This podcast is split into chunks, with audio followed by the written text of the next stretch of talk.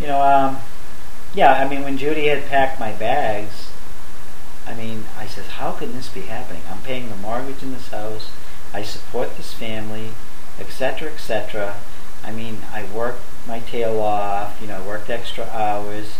Um, you know, we had a nice swimming pool. I mean, it was like, you know, things were good. I mean, financially things were good, but not, you know, spiritually or emotionally in our house. But I was very, you know, I deserved it, but yet it was still very hard for me because when I got home that night or whatever time it was, and I saw the bags packed, in a sense it was, oh, I've arrived. She's finally thrown me out of the house, so now I can live just the way I want to live. Now I have a ticket to ride. And you know, but yet at the same time it was emotional because it was like, she's kicking me out of my house. I can't believe this. You know.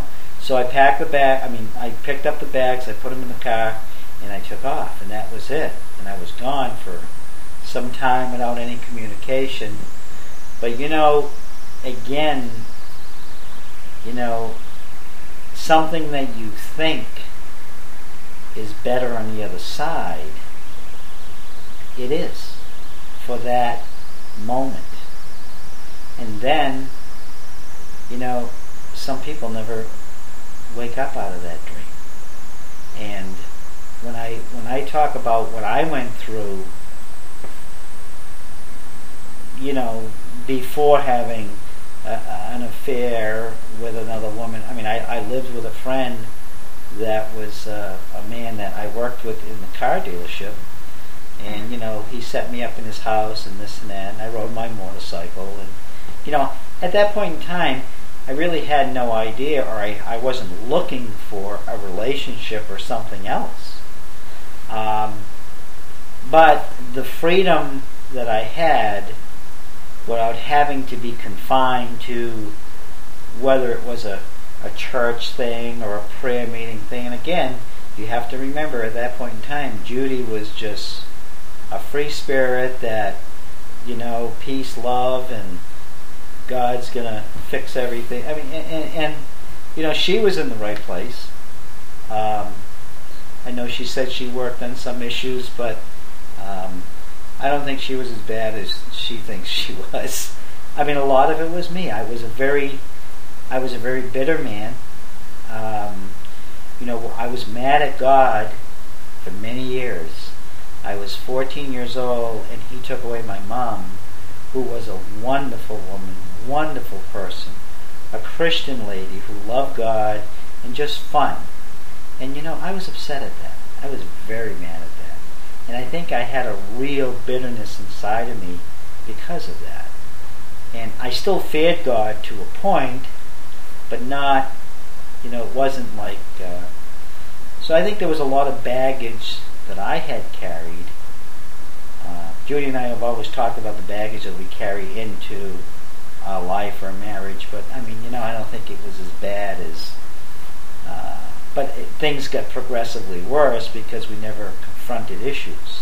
You know, I would walk into the house and try to have a an argument with Judy, which was probably what we should have done, and get it out. But she would just turn around and walk away from me, leave me standing and I would be, wow, you know, this is a communication gap. So that's the way it was. Whether she was fearful of me, you know, I mean, I, again, I was bitter. I was um, an angry person, I guess, to a point. I wanted things my way. Uh, I think the kids feared me.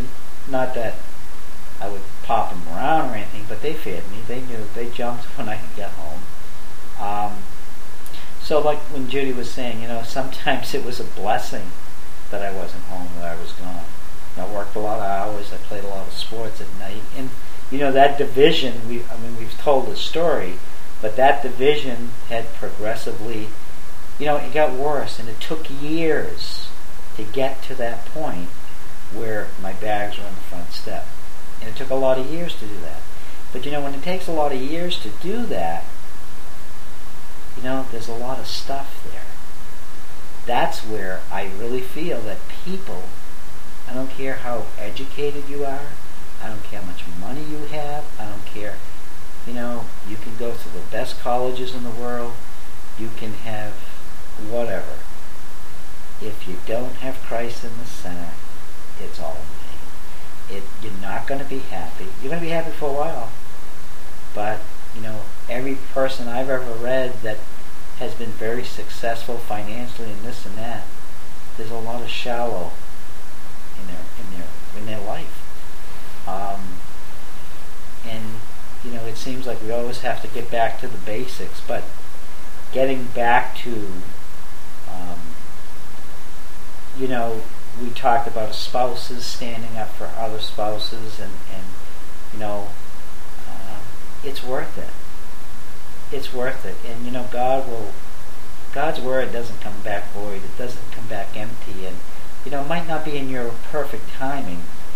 Uh, like Judy would say, you know, she went to a a certain prayer meeting or they prayed about something or she got good news about something or and you know everything was going to be okay it was going to be fixed. Well in her heart that's the way it was but i wasn't changed. God didn't change me yet. You know she could have said all the right words to me she could have wore the right perfume the right dress she could have done everything perfectly but if if my if I wasn't ready, you know, again, it took prayer and it took fasting on her part, and she did. Oh, you know, that's why I say I'm a blessed man because, you know, a spouse that'll do that. It's like wow, must be more to the story here than. But you gotta you gotta remember, I wasn't ready for that yet. Okay, God hadn't changed me to that point yet. And like the story where she says at Wayland Park when we're at the that boy, if you think that God, your God is going to change my life and all your little friends are going to pray me back home, yeah, real. But I was in the world. I was in the flesh. And that's the way that most people would probably look at it fact is, that's the truth. And it's all truth. That's who is going to fix your life that's who's going to make your marriage work. You know, it's not the things that a spouse will do because you can't change. People get married today and they say, well, I thought I could change her. Well, I thought I could change him. Why? Why would you want to change that person? If you're marrying that person, you already feel before you marry them you could have changed them, you have a problem. But there's something missing. You know, um, but getting back into the spouse that it is worth it. I mean, to stand in the gap, to you know, to pray for your marriage.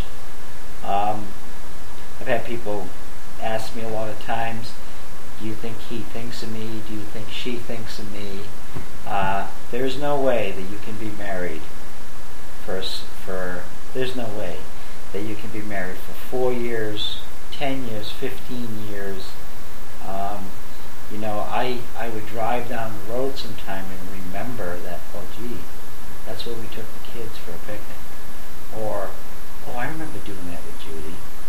And then all of a sudden, sometimes you get confused and don't even know, you know, well, where am I? Or when did I go there? And, you know, but again, when you talk about it's like when I talked earlier about the scotch tape.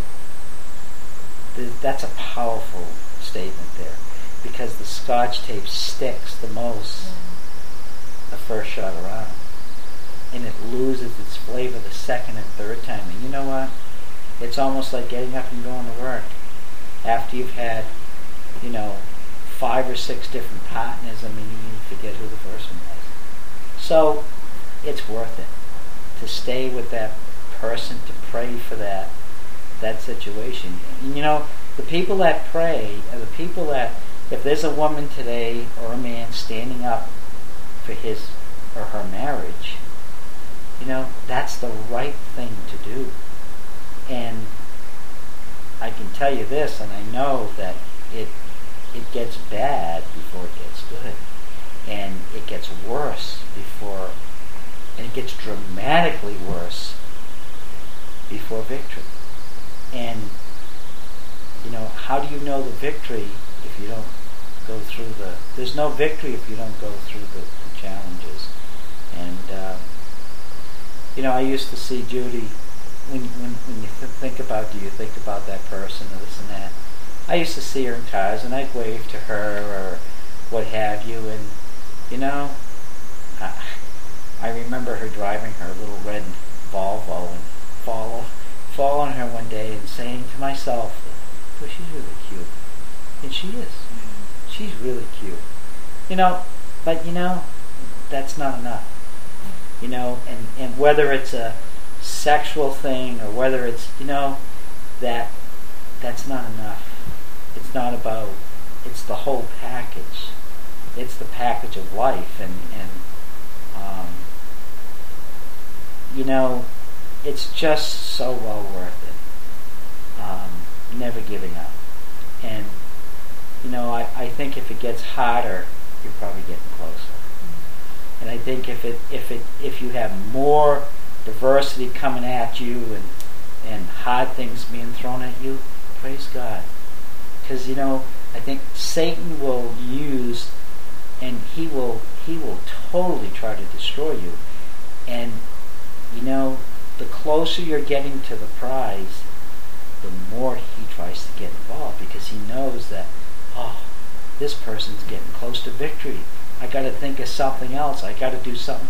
I got to throw another whammy at them. You know, um, like the time that Judy saw me on the motorcycle with this woman. I mean, that was devastating to her. But out of that devastation, that day became victory, became hope, because here she is in a Walmart, and I mean, out of the clear blue sky, this guy jumps up and says, "I'm the guy, lady." Because today I spoke to God to send somebody that I can pray for, or like, wow, what a coincidence that is. That's not a coincidence. So, you know, not, I mean, the power's in Jesus. The life changing events are in Jesus. It's nothing that you're going to do. It's nothing that you're going to say. It's nothing that you're going to wear. It's when Jesus changes that spouse, that's what you're looking for. But I think, you know, I've heard women talk to me and say, um, well, when is my husband going to come home? Do you ever think my husband will come home? And the question I would ask a, a woman or a man, do you really want him to come home the way they're in, the state that they're in? I mean, I would be very fearful of that. If, if, if, you know, um, if, if you were an alcoholic and, and you left and you're still an alcoholic, you're still going to be an alcoholic when you come home. If you if you take drugs and you know you take drugs outside and you come home today without any change or any victory in your life, you're still going to be a druggie. You know, you're still going to have the spots on the dog. You can't take the spots off the dog. But you can change the dog from inside, even with the spots on.